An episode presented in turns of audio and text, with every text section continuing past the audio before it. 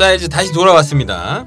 어, 기대를 안고 2부를 클릭하신 분들을 위해 어, 조금 이제 어, 좀 큼지막 큼지막하게 좀 가자면 그러면 아까 전에 1부에서 예고한 대로 음, SNS 중에 페이스북과 인스타그램 요거는 어떻게 활용하는 게 조금 좀 영리한 방법일까요? 뭐 일단은 뭐 어, 페이스북과 인스타그램 같은 경우에는 아무래도 10대, 20대 음. 또 이제 페이스북 같은 경우에는 30대까지 음흠. 이렇게 협력을 하고 있고 뭐 이제 카카오 스토리라든지 밴드 같은 경우에는 아무래도 나이가 좀 있는 음. 특히나 카스 같은 경우에는 30, 40대 이제 주부층을 공략하기에 좋은. 매개체고 밴드 같은 경우에는 아무래도 4, 50대 이제 아저씨들이 또 많이 음. 강세를 보이는 난 밴드 안 써요. 아니세요? 40대 아니시잖아요. 아니니까 안 쓰겠어요. 굳이 자꾸 나이를 그렇게 커밍아웃하지 마세요. 스스로 자꾸 자꾸 포장을 하고 있는데 내가 제가 그러니까 누가 시킨 것도 아닌데 자꾸 나이를 자꾸 커밍아웃하고 싶어하죠. 아무튼 그렇게 나이대에 맞게끔 아, 타겟별로의 아무래도 그런 특성은 사실 있긴 하죠. 네 예전에 카카오 스토리 같은 경우에는 주부들이 좀 많이 쓰셔가지고 네. 그때는 뭐 주부들이 많이 했었는데 지금 좀 많이 빠졌죠. 음. 어, 빠지기는 많이 빠졌고 또 이제 도달률을 음. 카카오 쪽에서 조정을 했다는 얘기를 아하. 들었기는 했는데 음. 그 카스에서 공동 구매하는 맞아요. 사업자들이 있잖아요. 음, 이 네네. 사람들이 힘들어하는 거는 사실은 이탈률 보다는 음. 도달률의 조정이었다고 해요. 도달률의 그래서 조정이라. 이제 도달을 예전처럼 나오게 하려면은 광고를 할 수밖에 없는. 맞아요. 음흠. 그래서 비용이 증가했다라는 측면에서 힘들어하지. 음흠. 음 실제로 얼마 전에 그 공동구매 사업자분 한 분 만나서 얘기를 들었을 때는 구매율은 유지를 하고 있다고 음. 그래요. 음. 그죠. 그러니까 카스를 여전히 사용하시는 분들은 카스 컨텐츠에 대한 집중도는 굉장히 아직까지는 음. 높다라는 얘기는 들었습니다. 물론 이거는 관점에 따라서 음. 달라질 수 그렇죠. 있거든요. 지금도 카스를 좀 활발히 이렇게 하시는 분들 보면 보통은 주부들이 애기 예, 사진들 예. 뭐 애기 뭐 하는 것들 이런 거 많이 올리시고 보통 이제 음. 남자들은 별로 그런 경우들이 없잖아. 음. 근데 음. 요즘에는 복수 채널을 많이 사용하고 음, 있기 네. 때문에 카스 하시는 분들도 아마 페이스북 많이 들어오고 맞아요. 인스타그램 많이 음. 들어온 걸로 알고 있어요. 맞아요. 저는 그렇게까지 사실 할애하거나 왜냐면 네. 그 SNS를 한번 들어가면 시간 가는 줄 모르고 계속 들여다보고 음, 있게 되는 음. 경우가 많고 그쵸. 그러다 보니까 오히려 좀 자제하는 편이거든요. 아, 아. 그러다 보니까 또 여러 채널을 다 보고 있진 않아요. 다 네, 깔려져 있고 다 채널은 이 뭐 뭐랄까 로, 로그인이 될 수 있도록 아이디나 비번은 있는데 예, 예. 주 채널은 사실상 하나로 좀 통일이 되더라고요. 주 채널이 어떤 저는 그래도 페이스북을 제일 음. 주 채널로 보는 것 같아요. 실제 그 가서 보면은 별로 활동 안 하던데. 네, 별로. 그렇죠. 그러니까 주 채널이라고 본다는 게 제가 거기다 뭔가를 많이 올린다라기보다는 음. 그 상대에게 가서 이야기를 걸고 그 상대 뭐 댓글을 남기고 음. 뭐 좋아요를 주고 뭐 그러니까 그 상대들 거를 계속 보는 음. 네, 뭐 그런 주 채널. 실은 네네. 이 얘기가 페이스북 본사 입장에서는 음. 2016년도에 최대 하도였었어요. 어, 음. 눈팅족. 예, 그러니까 어, 대부분이 그 이제 제가 강의를 하다 보면은 어, 페이스북 사용자들하고 페이스북을 활용해서 마케팅하는 사람들하고 극명하게 나뉘거든요. 음. 실제로 페이지의 규모를 키워서 광고하는 사람들을 제외를 하고는 페이스북 담당자라고 해서 페이스북 개인 활동을 거의 안 해요. 음.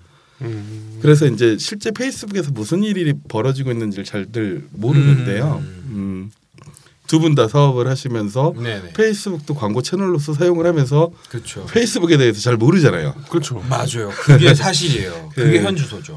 그 알고리즘 얘기들을 많이 하는데요. 음, 네, 그주 알고리즘은 계속 변해 왔었어요. 어떤 음. 변화를 주는 거는. 근데 2014년도에서 2015년도 넘어올 때는 페이스북이 좋은 컨텐츠는 뭐냐라고 고민을 했을 때 음. 컨텐츠에 반응하는 사람들을 중요하게 생각했어요. 음. 그러니까 이제 댓글을 많이 단다든지 좋아요를 많이 누르거나 음. 공유 많이 하는 컨텐츠가 사람들이 좋아하는 컨텐츠일 거다라고 음, 음. 전제하에서 알고리즘이 짜여지다 보니까 2014년도 15년도에는 그 인게이지먼트가 되게 음, 중요한 네네. 지표가 돼서 그랬죠. 게시물 광고가 등장을 하고 활발해졌었어요. 음. 근데 2015년도를 지나가면서 페북에서 페이스북은 참고로 365일 1년 내내 어딘가에서 설문조사를 하고 있어요. 사용자들에 대한. 그리고 베타 테스터 집단도 따로 있는데 재밌는 거는 여태까지는 반응해야지 좋은 컨텐츠라고 알고 있었는데 사람들이 지금 말씀하신 것처럼 보는 것에 만족하는 사람들도 음. 많더라. 그렇죠. 그러니까 굳이 그 반응하지 않아도 음. 좋은 컨텐츠라고 생각해서 보고서 지나가는 컨텐츠들이 의외로 많고 그런 사용자들이 많더라. 음. 해서 알고리즘이 2016년도에 음. 변하기 시작을 합니다. 아. 그게 이제 그, 그 개연성 부분이었었는데요. 음. 그게 이제 2016년도 초반에 발표를 하고 반응하지 않아도 좋아하는 컨텐츠가 있다라는 점을 확인을 했기 때문에 그런 컨텐츠를 페이스북은 유형별로 정리를 해 찾, 발굴하고 찾아내서 그런 컨텐츠들 사람들이 반응하지 않아도 음. 좋아하는 컨텐츠를 많이 음. 알릴 수 있도록 노력하겠다 하면서 음. 2016년도 가을쯤 나온 지표가 브랜드 상기도라는 지표예요. 아하. 그러니까 대부분의 사람들이 그 지금 음. 활발하게 사용하는 사람도 있지만 굳이 표현하지 않아도 이렇게 보는 미디어적인 성격으로 페이스북을 그렇죠. 이용한 사람들이 네. 많아졌다라는 거죠. 음. 사실 따지고 보면은 비율적으로 보면 거의 70% 이상이 그러지 않을까요? 뭔가 있죠. 만들어내는 네. 사람이 그렇게 많지는 않다고 그죠. 보거든요. 네, 그러니까 소소한 이야기들 지인들 간의 소소한 이야기들을 하는 사람들은 여전히 많이 있지만 네네. 그 사용자 태도가 미디어적인 성격들을 중요시하고 보는데 충, 그 충실한 사용자들이 많다라는 걸 인지한 다음부터는 음. 음, 이 얘기는 되게 중요한 게그 네네네. 사업하는 사람 입장에서 페이스북을 어떻게 바라보고 접근할 것인가. 네 맞아요. 그러니까 본인들도 컨텐츠를 발행하는 사람들도 어느 순간부터는 커뮤니케이션이 중요해진 게 아니라요. 네. 사람들의 시선을 끌 수 있는. 컨텐츠를 중시하기 시작한 흐름이 네. 15년도 16년도 넘어가면서부터 많이 나타나기 시작을 했어요. 그렇죠. 네. 네. 그런 특징들을 가지고 있어요. 그러니까 이거는 어 일반인 분들한테도 그러니까 어떤 뭐랄까요 B2C를 하고자 하는 뭐 작은 소상공인한테도 네. 되게 중요한 이야기입니다. 음. 이게 조금 어렵게 접근을 하시면 어렵게 들리실 수도 있는데 무슨 말로 제가 받아들이냐면 음 예를 들어서 예전에 어 저희가 뭔가를 어, 비딩을 하거나 뭐 이렇게 할 때 무조건 무조건 많이 와서 무조건 좋아요를 많이 눌러줘야 돼요. 네. 그러니까 그거 위주로 어 컨텐츠 짜고 그거 위주로 이벤트를 만들고 그렇게 하게 하기 위해서 2차적, 3차적인 금액이 더 들어가요. 네. 예. 네. 음. 그래서 그거에 대한 부담은 누가 했냐면 클라이언트가 갖거나 아니면은 이걸 진행하고자 하는 그 진행사에서 그 진행비까지 같이 해가지고 네. 묶어 가죠. 음. 요거는 작은 데들도 마찬가지거든요. 네. 네. 어, 내 물건을 퍼, 퍼트려야 돼 계속. 근데 그냥 막 공짜로 주면 뭐 가서 정확하게 막 나눠주고 뭐 이렇게 해봐야 제대로 된 효과를 보느냐. 뭐 예전에 뭐 그 블로그 같은 경우에서 체험단 굉장히 인기 있었고 네. 그게 아직도 많이들 뭐 사용이 되고 있지만 이제 어 맥락상 그 그들에게 맞는 사람들에게 그 주어지지 않고 그게 또 노출이라는 거가 굉장히 좀 안 되면 네, 네. 효과를 굉장히 노릴 수가 없는 것처럼 페이스북도 어떤 이런 변화를 좀 가지고 왔고 네. 그다음에 앞으로의 이걸 페이스북을 내가 한번 해보겠다 운영을 하겠다라고 할 때는 어, 이런 걸 좀 참고해서 들으실 만한 아주 네, 되게 네. 전 중요했던 이야기인 것 같거든요. 음. 네, 그러니까 단순 좋아요만을 뭐 취하기 위해서 뭐 가져가는 것보다는 좀 뭐랄까 앞으로 뭐 네이버 같은 경우의 추세도 전문성이나 어떤 그 꾸준한 어떤 하나의 그런 가치 뭐 그런 기준 뭐 이런 것들을 잡고 가져가는 것들을 또 가져가는 것도 낫지 않을까 뭐 이런 생각도 사실 좀 들긴 하거든요. 네. 다시 진지해졌기. 어, 아니야 아니야 아니야 아니야 이러지 마. 아니 근데 저도 나쁘지 않네요. 아 예. 네, 저는 되게 나쁘지 않고. 실은 되게 중요한 얘기긴 한데 이제 두 분은 그 이제 의뢰를 받으면 실행사에 그렇죠. 넘기다 보니까 실무적인 작업하고 거리감이 있을 수 있는데요. 저희는 실행까지 같이 하고 아, 있어서. 아, 네. 예. 근데 어 컨텐츠의 흐름이 왜 변화됐는지도 한번 인지를 해야 되고요. 음. 채널 성격도 고민을 해봐야 돼요. 그렇죠, 그렇죠. 어 네이버에서 마케팅을 한다고 하면은 음. 대상이 되는 사람들은 배너 광고 그 타임보드 시간당 뭐 몇천만 원 하는 배너 광고를 하지 않는 이상은 어, 검색 대, 검색자들을 대상으로 마케팅을 한다라는 거예요. 그렇죠. 어떤 의지를 가지고서는 네. 검색을 하는 그래서 네이버를 갖다가 혹은 구글 같은 걸 갖다가 검색의 채널이라고 얘기하잖아요. 음, 그렇죠. 페이스북은 발견의 채널이에요. 음. 그러니까 내가 발견이라. 그냥 사용자 입장에서는 로그 페이스북 앱을 열어 가지고 이렇게 보면은 원하든 원하지 않든 그 시간대에 뭔가를 발행한 사람들의 컨텐츠는 쭉 이어져 있다라는 거죠. 그냥 음. 피드상에서 올려보는 거예요. 음. 음. 올려보다가 뭔가 재밌는 거, 뭔가 눈에 들어오는 컨텐츠를 갖다가 발견한 다음에 그 다음에 이차 행동들을 한다는 거죠. 음흠. 그러다 보니까 흥미로운 컨텐츠는 체류 시간이 길어지고 그냥 그냥 뭐 특별히 지인 컨텐츠가 아니면은 흘려보내고 음흠. 이 시간대들을 체크를 해서 음. 인지하고 인지하지 않는 걸 갖다가 로직상으로 만들어냈어요 페이스북. 아, 대단하네요. 그 사실상 2017년 화두가 이 빅데이터를 어떻게 사용해서 네, 네. 직접적으로 이제 그 결제가 이루어질 수 네, 있도록 네, 연결하는 뭐 그런 포인트인 것 같아요. 뭐 네. 사실 뭐 티맵 같은 경우에도 그런 취지로도 이렇게 오픈되기도 했고. 근데 뭐 지금 빅데이터 얘기하셨지만 어, 페이스북에서 어느 정도로 추적하냐면 연령대별로 한 컨텐츠에 음. 체류하는 시간대까지 counting을 하고 있어요. 음. 사실 진짜 개인 정보 자체를 받아갖고 그렇게 세분화 시켜 놓은 것 중에 페이스북이 최고였죠. 음, 그렇지 않나요? 그 이제 아까 소상공인들한테 도움되는 채널 얘기하잖아요. 네네. 빅데이터 얘기 막 언론지상에서 떠들어도 소상공인들이 빅데이터에 접근할 방법이 없어요. 없죠. 알 수가 없어요. 그리고 도대체 빅데이터 서비스를 누가 하고 있는지도 몰라요. 음, 그렇죠. 근데 페이스북은 큰 비용 그 이제 사용자 입장에서 본인들의 모든 행동 데이터들이 축적되고 있다라는 걸 갖다 알고 있는 분도 있고 모르는 분도 있겠지만 소상공인 입장에서는 돈을 갖다가 크게 지불하지 않고 음흠. 전 세계의 사람들이 사용하고 있는 행태들을 갖다가 접근할 수 있는 빅데이터의 보고라고 보시면. 크게 그렇죠. 틀리지 않은 얘기가 되는 거죠. 그러면 제가 만약에 커피숍을 운영을 하고 있다면 네. 제 지인이 페이스북 친구가 50명밖에 없는 사람이에요. 네. 예.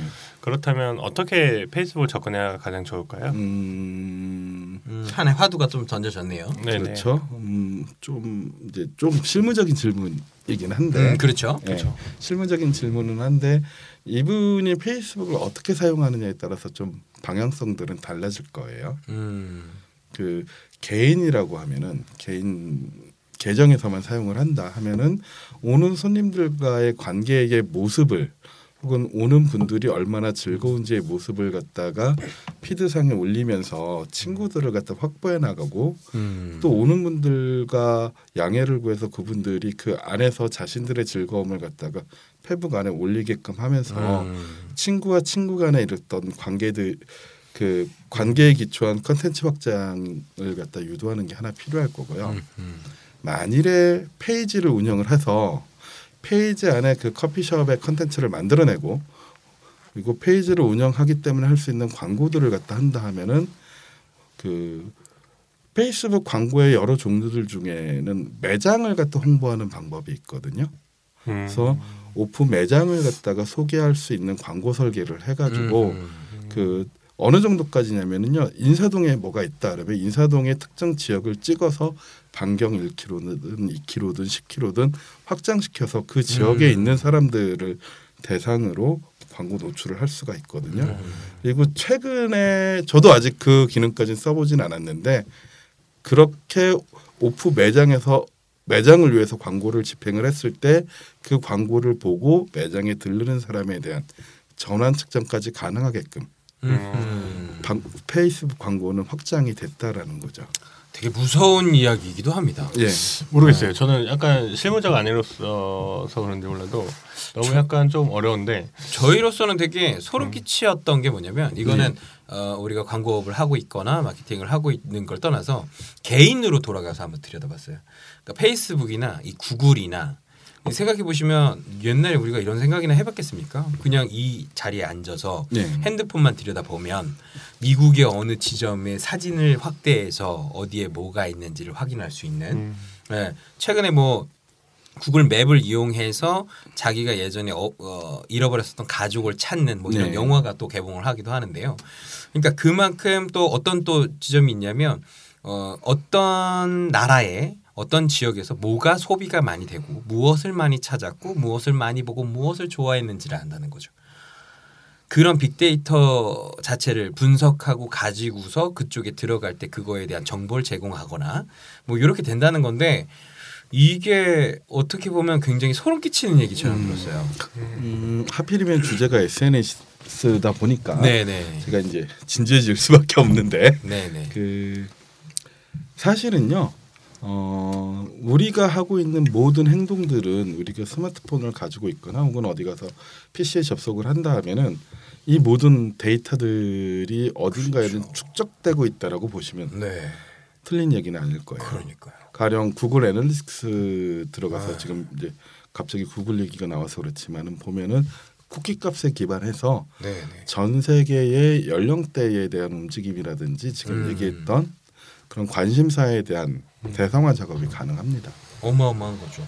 그러면은 이게 사실 아 좀 딴 얘기가 될 수도 있는데 재미있는 얘기를 좀 하나 하자면 그 사실 미국에서 예전에 FBI라든가 CIA 뭐 네. 이런 데에서 보고서 같은 것들을 좀 많이 어, 만들지 않습니까? 그 중에 CIA 보고서를 이제 보자면 음 자기네와 이제 배척되는 그 나라에 대한 어 그것마다 이제 깨는 방법 같은 것들이 좀 있어요. 음, 그 나라는 무슨 약점을 가지고 있는지 어느 지점 사람들이 무슨 뭘 좋아하는지 그래서 뭘 싫어하는지 누구랑 누구가 어떤 싸움 붙이는지 우리나라 지역 감정 싸움 붙이는 것처럼 그러니까 그런 것들을 얘네는 이미 그 데이터로 다 가지고 있다는 거죠. 그렇죠. 예. 이게 만약에 전시 상황이 되거나 하면은 굉장히 무서운 정보로 작용할 수 있어요. 어, 정말로. 그렇죠. 예. 그러니까 서로 이간질하는 용어로도 쓸 수가 있고 네, 예. 그 사람 그 사람들이 원하는 DB를 뽑아내어 그 사람들에게 딜을 할 수도 있는 거죠. 네. 어 그러니까 이것들 같은 경우는 정말 뭐 이렇게 심각하게까지 받아들일 수 필요는 사실 없겠지만 네. 그러니까 뭐 어, 어떤 세상의 발전이죠.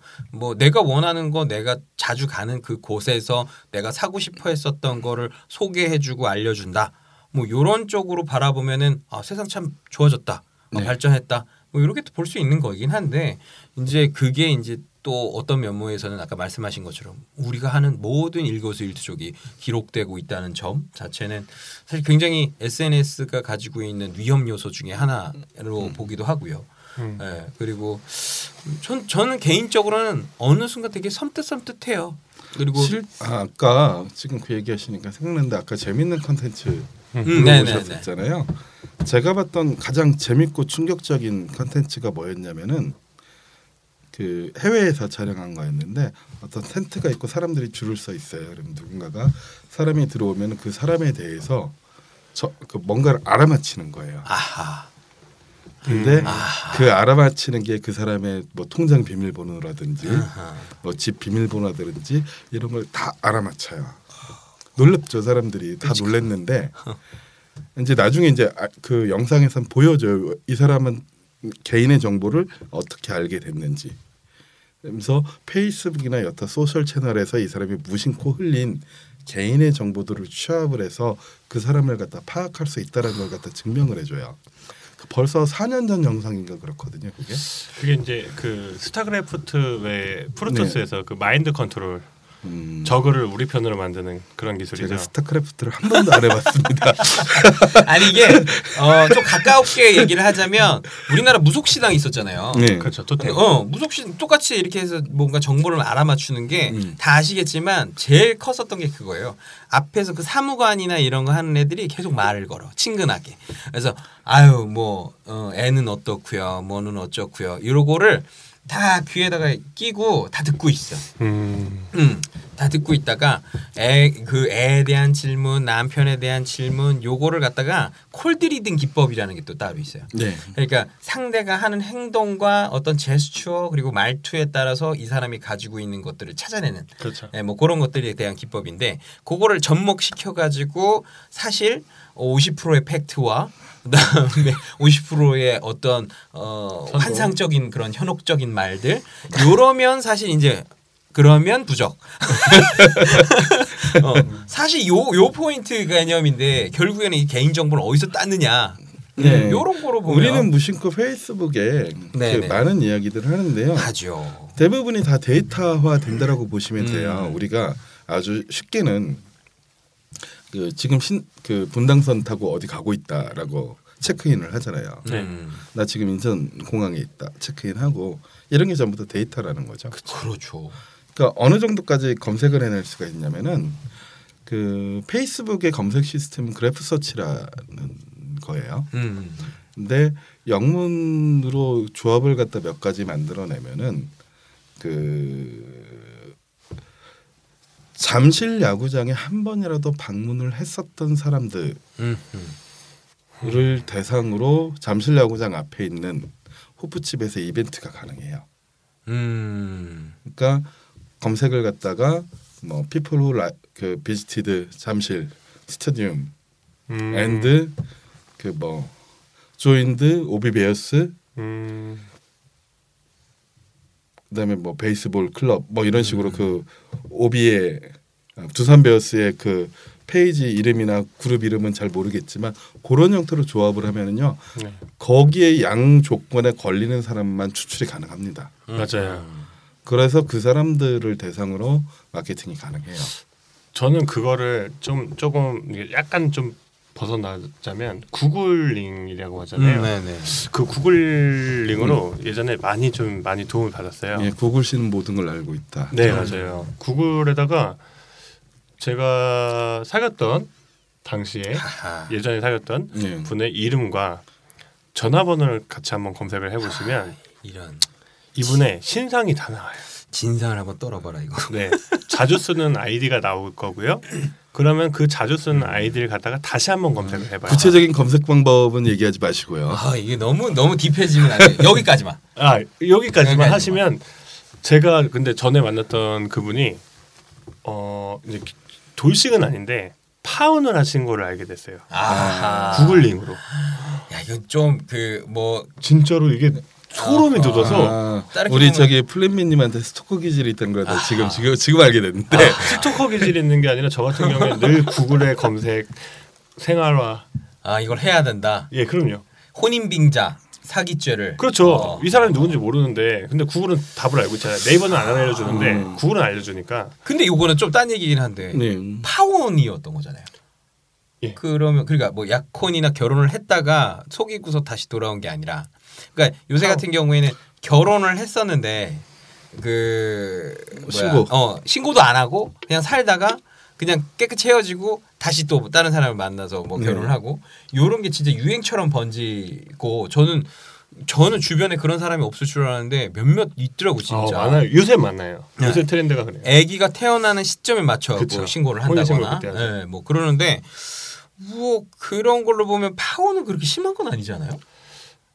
아 그래도 저는 충격이죠. 아, 왜냐면- 그걸 속였다.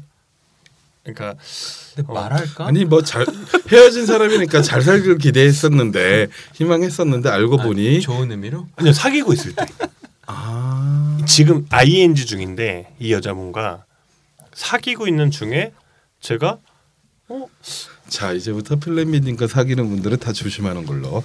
아, 조심하세요. 아니, 신상 털리십니다. 그래도 파혼은 이전이었을 거잖아. 사귀기 전. 그렇죠. 저 예, 이전인데 그, 그런 건 봐줄 수 있지 않을까? 아니 그치? 봐줄 수 있는데 어. 그래도 이제 물어봤죠. 어, 혹시 너 너? 어디 웨딩홀에 어. 예약을 하지 않았니? 아, 그건 좀. 무섭다.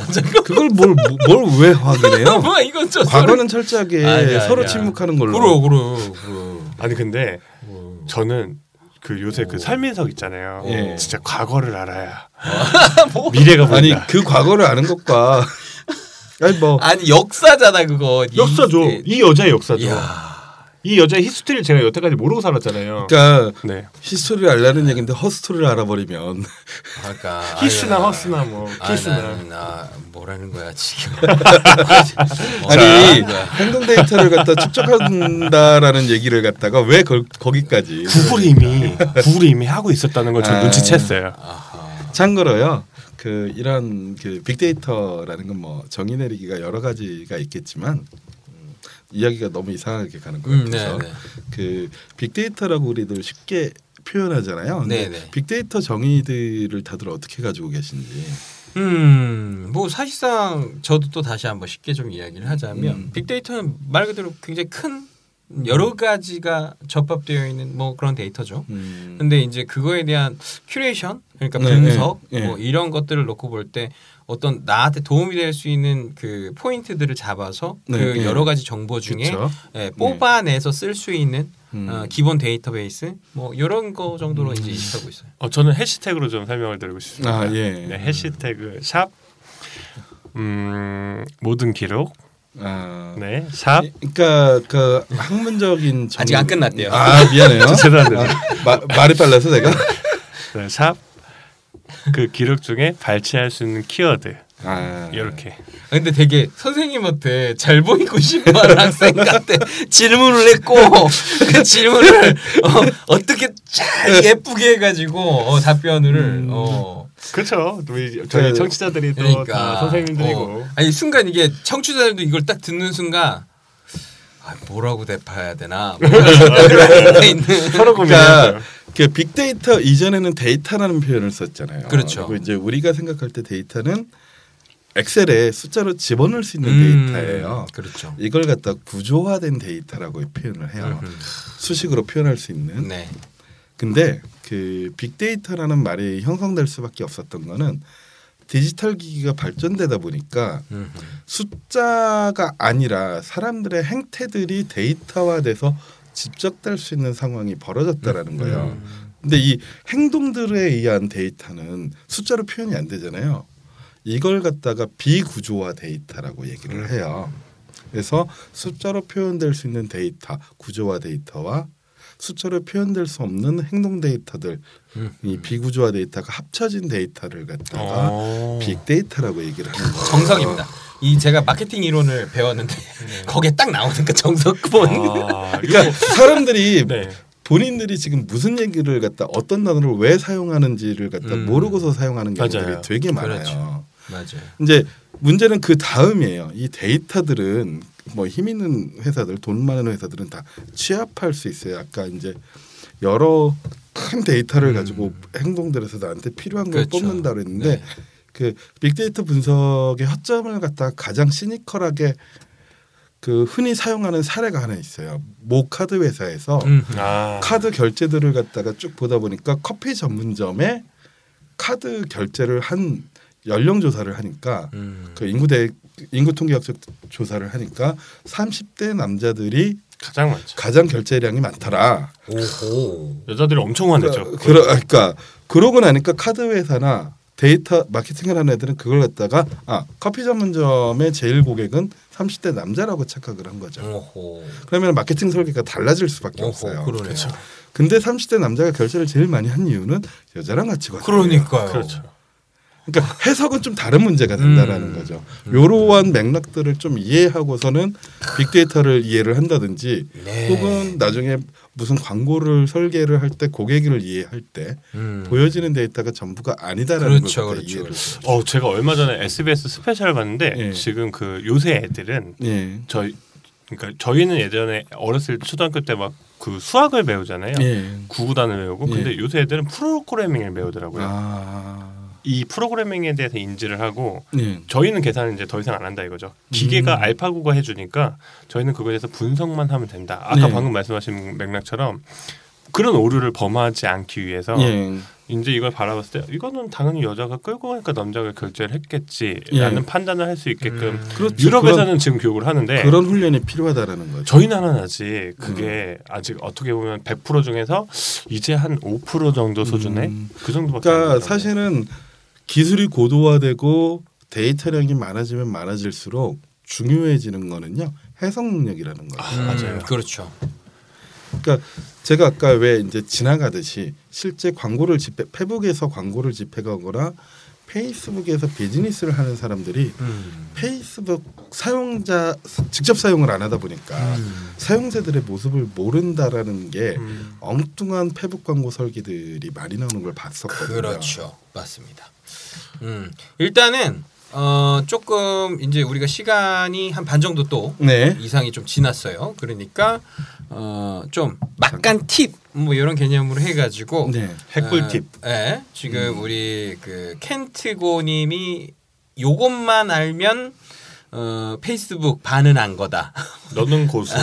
이런 걸로 한번 좀 음. 궁금한 게 네. 음, 일단은 이런 게 있어요. 페이스북을 하고 있지만 페이스북에서 사용되는 언어나 명칭 같은 것들을 잘 네. 이해를 못하는 경우들도 굉장히 많거든요. 네. 예를 들어 뭐 도달률, 음, 뭐 음. 그런 거는 어, 저희가 인식하기는 본 사람, 뭐 그냥 이렇게 이렇게 표현하면 될까요?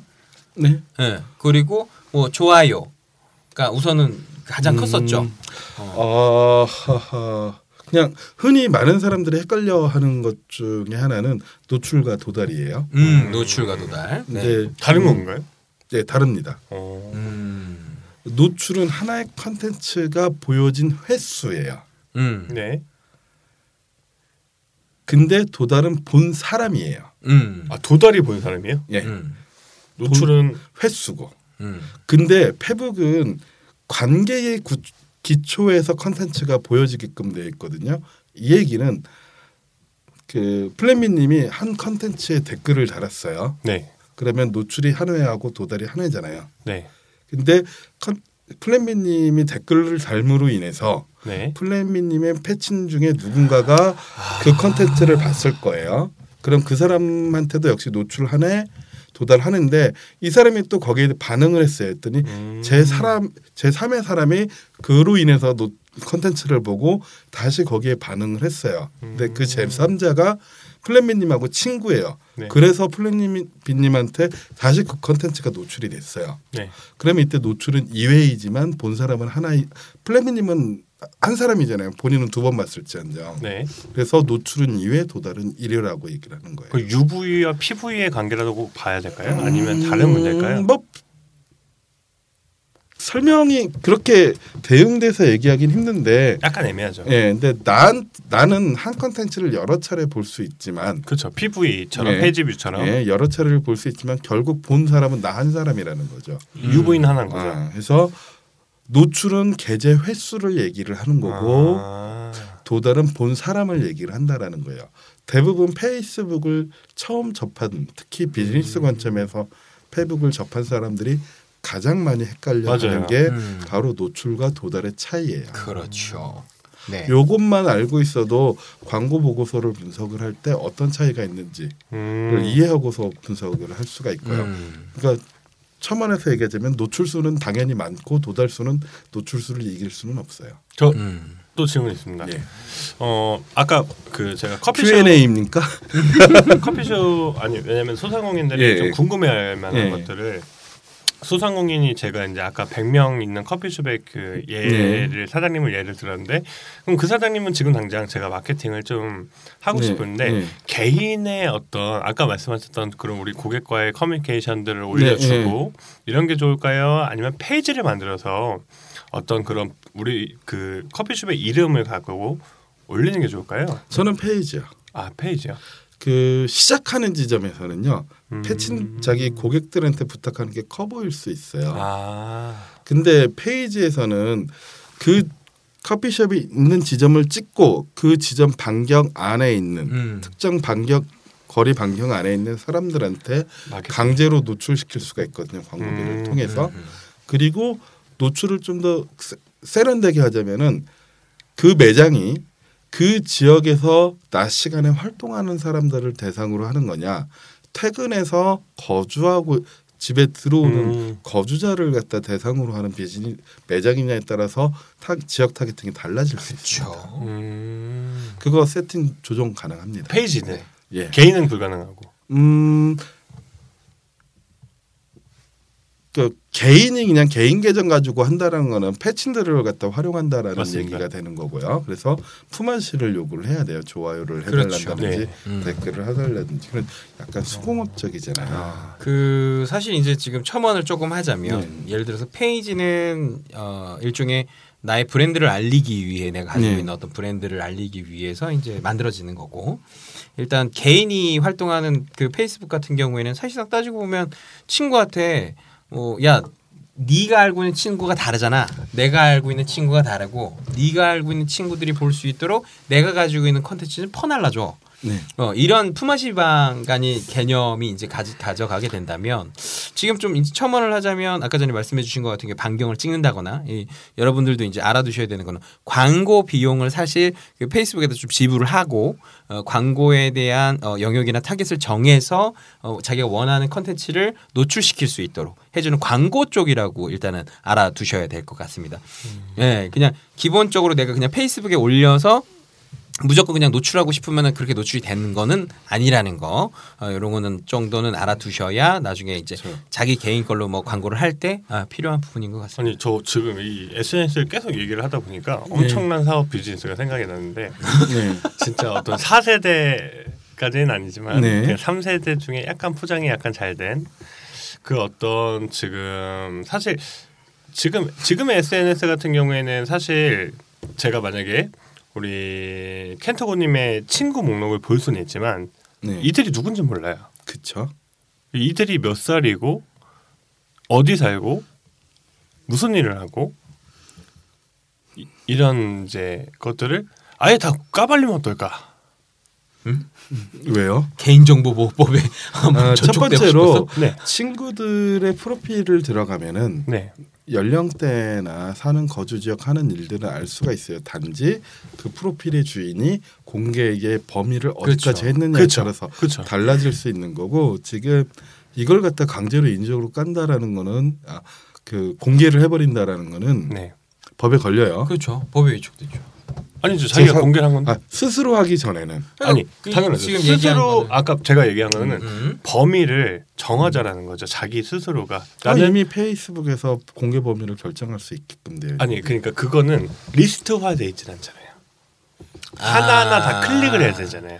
지금 지금 아예 본인의 사업화적인 아, 얘기를 아, 하시는데 두 번째는 지금 페, 페이스북에 대해서 전혀 모른다라는 걸 갖다 자폭하고 있는 그런 느낌이긴 한데 일단 클릭을 해야 되잖아요. 기다려. 지금 뭐로 왜? 진정해. 아니, 이거는 이거 나중에. 이거 사적인 자리에서 얘기를 할 때. 어, 4년 전까지는 제가 아까 이제 graph search라는 기능이 있다 그랬잖아요. 네네네. 예를 들어서 내가 영문 상태로 바꾸고 people who like 그다음에 특정 페이지 이름을 갖다가 입력을 해서 검색을 하면은요 그 특정 페이지를 좋아요 한 사람들을 이쭉 리스팅이 됐어요. 음흠. 그리고 그 옆에 굴락 형태로 해서 굴락이라는 표현을 별로 좋아하진 않는데 연령별로 소팅을 한다든지 음흠. 지역별로 소팅을 한다든지 직장별로 소팅한다든지 하는 분류 체계가 있었어요. 음흠. 근데 이걸 없애버렸어요 분류 체계를. 페이스북에. 예, 그 개인 정보에 대한 문제가 됐을 거예요. 국가마다 개인 정보에 대한 적용 그렇죠. 범위가 다르기 때문에.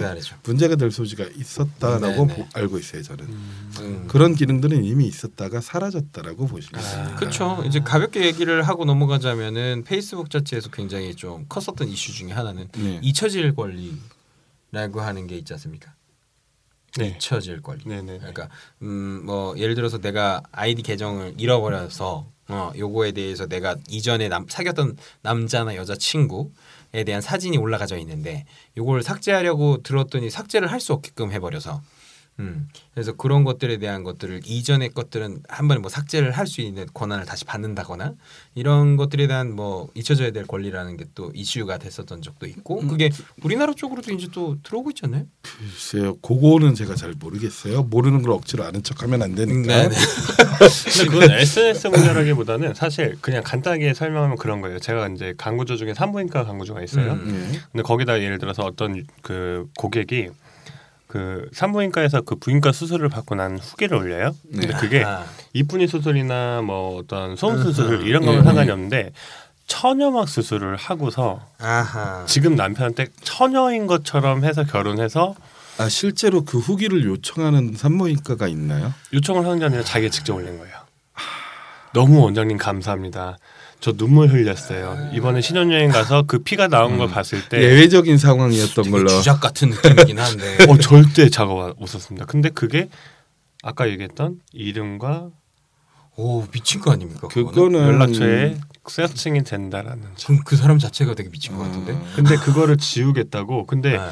연락이 왔는데 저한테 연락이 온 거예요. 제가 이제 마케팅 담당자니까 어, 병원에 전화를 하면 무조건 모든 전화는 다 저한테 바꿔달라. 어, 예. 그래서 저한테 전화가 왔는데 그게 또 이제 문- 문제가 되는 게 이미 없어진 홈페이지예요.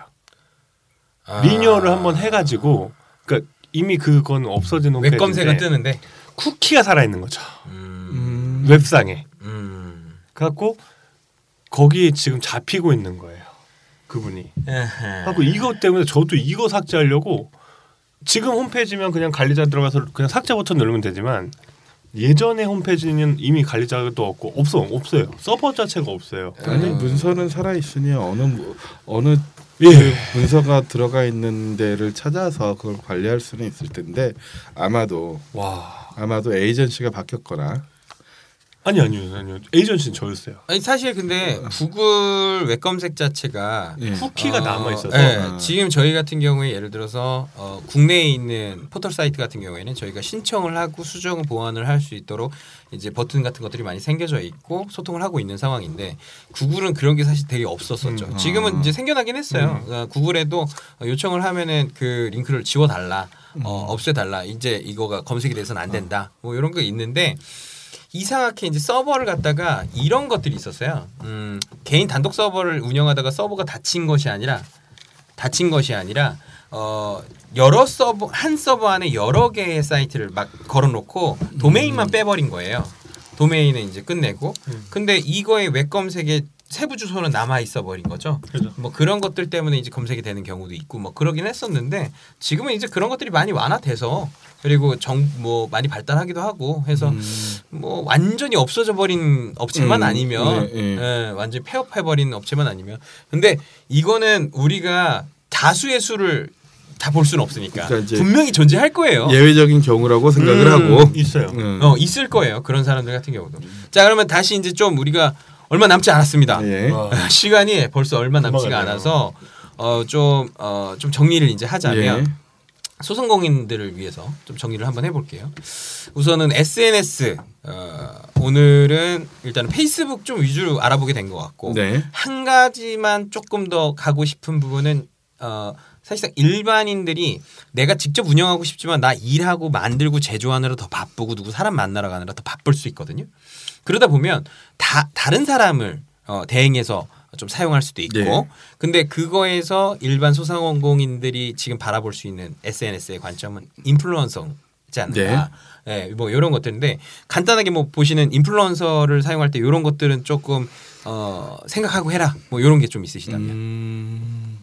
아 제가 대표. 네네네? 그렇죠. 그럼 이거 답하기 전에 네네. 아까 그 커피숍 얘기했지만 응, 네. 어 저라면 아까 바로 생각이 안 났었는데 개인 계정을 활용해서 마케팅을 한다라면은 계정의 주인이 전문가 음. 자리를 가야 돼요. 그러니까 개인 브랜딩 위주로 컨텐츠를 음, 만들고 음, 음, 음, 음. 그 커피에 대한 전문가로서의 음. 컨텐츠들을 많이 써갈 때 사람들은 모일 거예요. 근데 이것의 함정은 그 주인이니까 상관없긴 하지만 직원을 전문가로 만들어 놓으면은 아하 그렇죠. 직원이 그래서 이제 가능하면 음. 그게 규모가 크건 혹은 작건 간에 페이지 위주로 비즈니스를 전개하는 게 조금 더 안전하다라고 음. 얘기를 갖다가 이제 뒤늦게 첨언 드리는 거고요. 오케이 알겠습니다.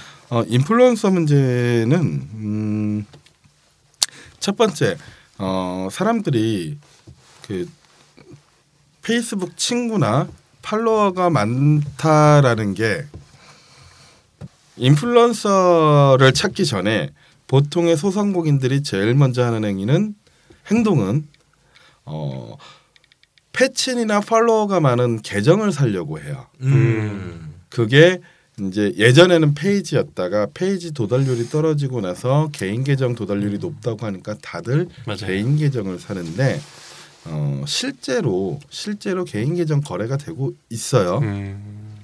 근데 이것의 문제점이 뭐냐면은 어, 페이스북이 바보가 아니라는 거예요. 음, 그러니까 개인 계정을 만일에 큰 돈을 주고 사 매입하게 되면은 오래 써먹지 못하는 상황을 갖다가 음. 경험을 하시게 될 겁니다. 음, 그러니까 절대로 계정을 갖다가 사고 파는 그런 쪽으로 넘어가서는 안 되고요.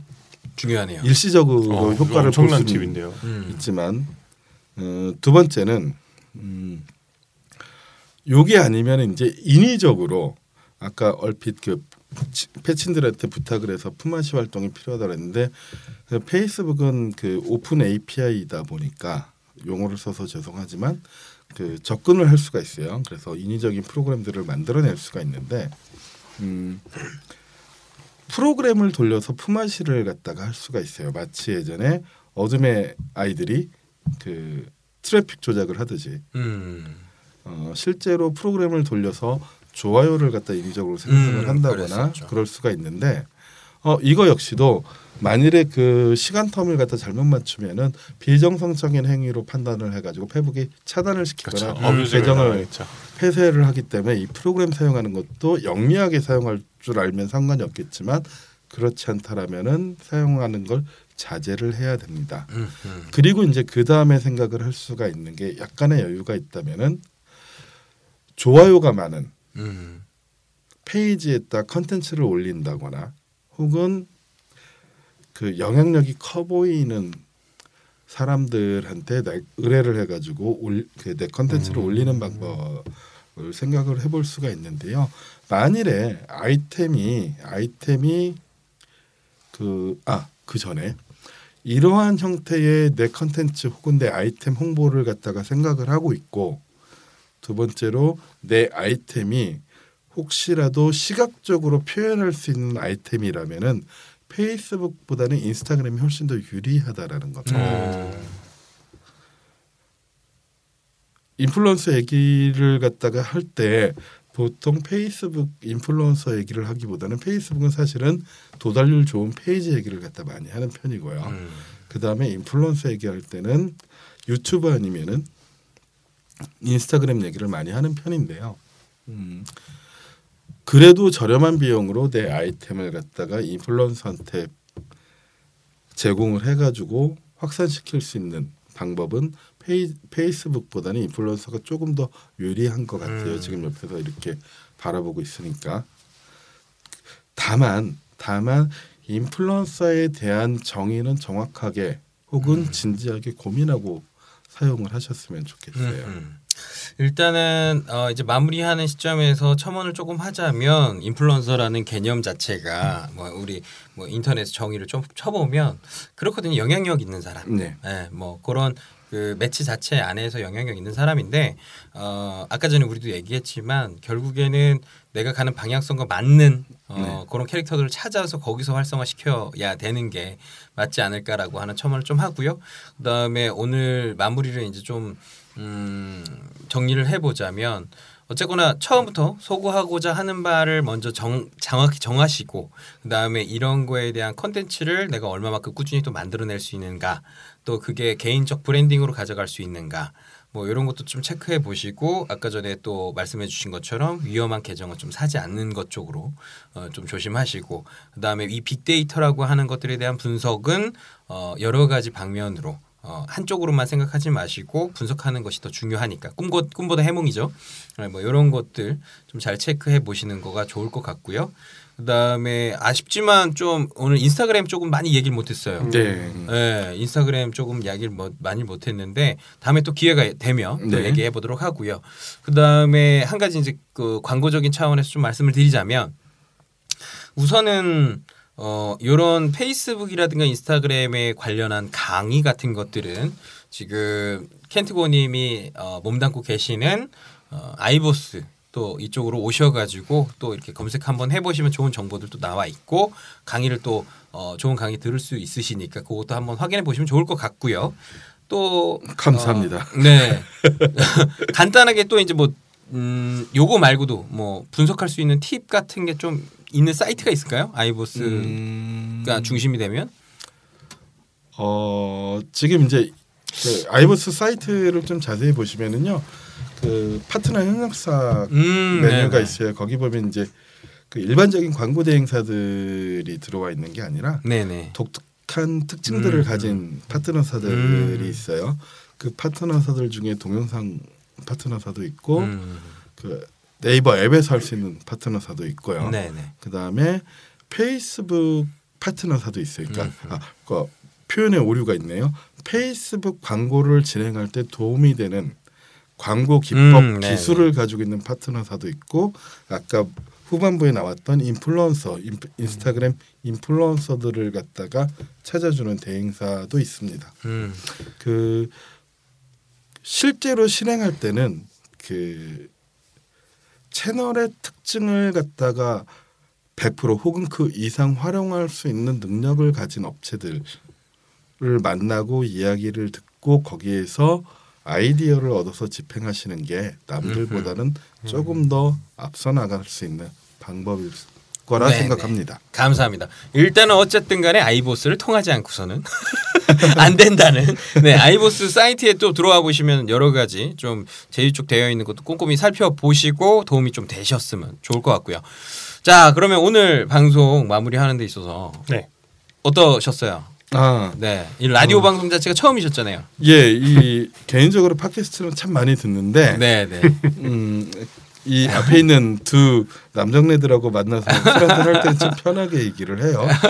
근데 이 하필이면 주제가 SNS였었고 네, 네. 또 제가 이제 강사 일을 하다 보니까 음. 지나치게 오늘 방송이 강사필로 간 게 아, 아닌가 괜찮습니다. 라는 우려가 하나 있지만 음, 재밌었습니다. 그리고 아. 다음에 이 방 이 팟캐스트 방송에 초대가 될 때는 좀 자유 주제로 네, 그래서 편하게. 좋겠어요. 저도. 네, 네. 편하게 얘기할 수 있는 프리한 주제로. 네, 네. 음. 이게 원래는 우리 그 켄트고님이 저희 고정 멤버 중에 한 분이셨었는데 원래 예상 우리 초기 때는 맞아요. 근데 원체 바쁘시고 강의를 너무 자주 가셔가지고 네. 고정적으로 시간을 내실 수가 없어서 그러게 근데 말이에요. 다음에부터도 좀 이제 한가해지시면 꼭뭐또 네. 계속 모셔가지고 참고로 여러 주제를 갖다 많이 알고 있지 못하고 그 얕게. 얕게 알고 있습니다. 그러니까 딴 사람이 얘기할 때 추임새는 넣어주는 걸 잘할 수 있는데 음. 오늘은 하필이면 제가 에이, 말은 저렇게 하시는데 진짜 많이 알고 계시거든요. 그러니까 다음에는 좀 자유 주제로 재밌는 걸로 한번 또 모셨으면 좋겠고 오늘 플레미님은 어떠셨습니까? 아 예, 저도 너무 오늘 좋은 주제였고 제가 어 마지막- 진심으로 막 물어보더라고. 마지막으로 조금 더 이제 좀 홍보를 좀 더 드리면 아이보스 안에는 어떤 이제 교육 그런 서비스도 있지만 그 각 게시물 안에 그런 이제 그 SNS라든지 어떤 다른 이제 뭐 블로그라든지 이런 각 카테고리별의 어떤 지금 이제 그 저장고들이 있어요. 거기서 이제 글 게시글들만 조금 많이 보셔도 도움이 많이 되실 것 같고, 근데 그걸로 좀 부족하시다고 하시면 그 이제 그그 오픈 채팅이라고 하는 오픈 그 단체 카톡이라는 게 있어서 거기서 또 실시간으로 응대도 해드리고 있으니 많은 오셔서 네 가입 부탁드립니다. 이 정도쯤 되면 아이보스 방송이야. 아, 너무 참고로 많았어. 폴렘비님은 아이보스 직원분은 아니십니다. 아, 네, 저희 네, 저는 네, 그렇지 받지 않습니다. 거. 네. 어쨌든 어 이제 마무리를 좀 해보자면 정보의 사회입니다. 그리고 굉장히 많은 정보가 어, 퍼져 있고 그 중에 우리는 이 SNS라는 거를 어, 피부에 와닿게 접하고 살고 있습니다. 어, 어쨌든 우리는 이 정보를 어, 알아야만 다음 미래를 예측할 수 있다라고 좀 생각을 합니다. 여러분들도 좀 도움이 되시는 방송이 됐었으면 좋겠습니다. 감사합니다. 감사합니다. 감사합니다. 아 고생하셨습니다. 아, 생각보다 어렵네. 너무 어렵게 생각하셔서 그래요. 아니 너무 딱딱한 주제여서 그런가? 아니 전혀 안 딱딱했는데. 주제는 안 딱딱했는데. 어 SNS에 웃긴 게 얼마나 많은데. 네, 너무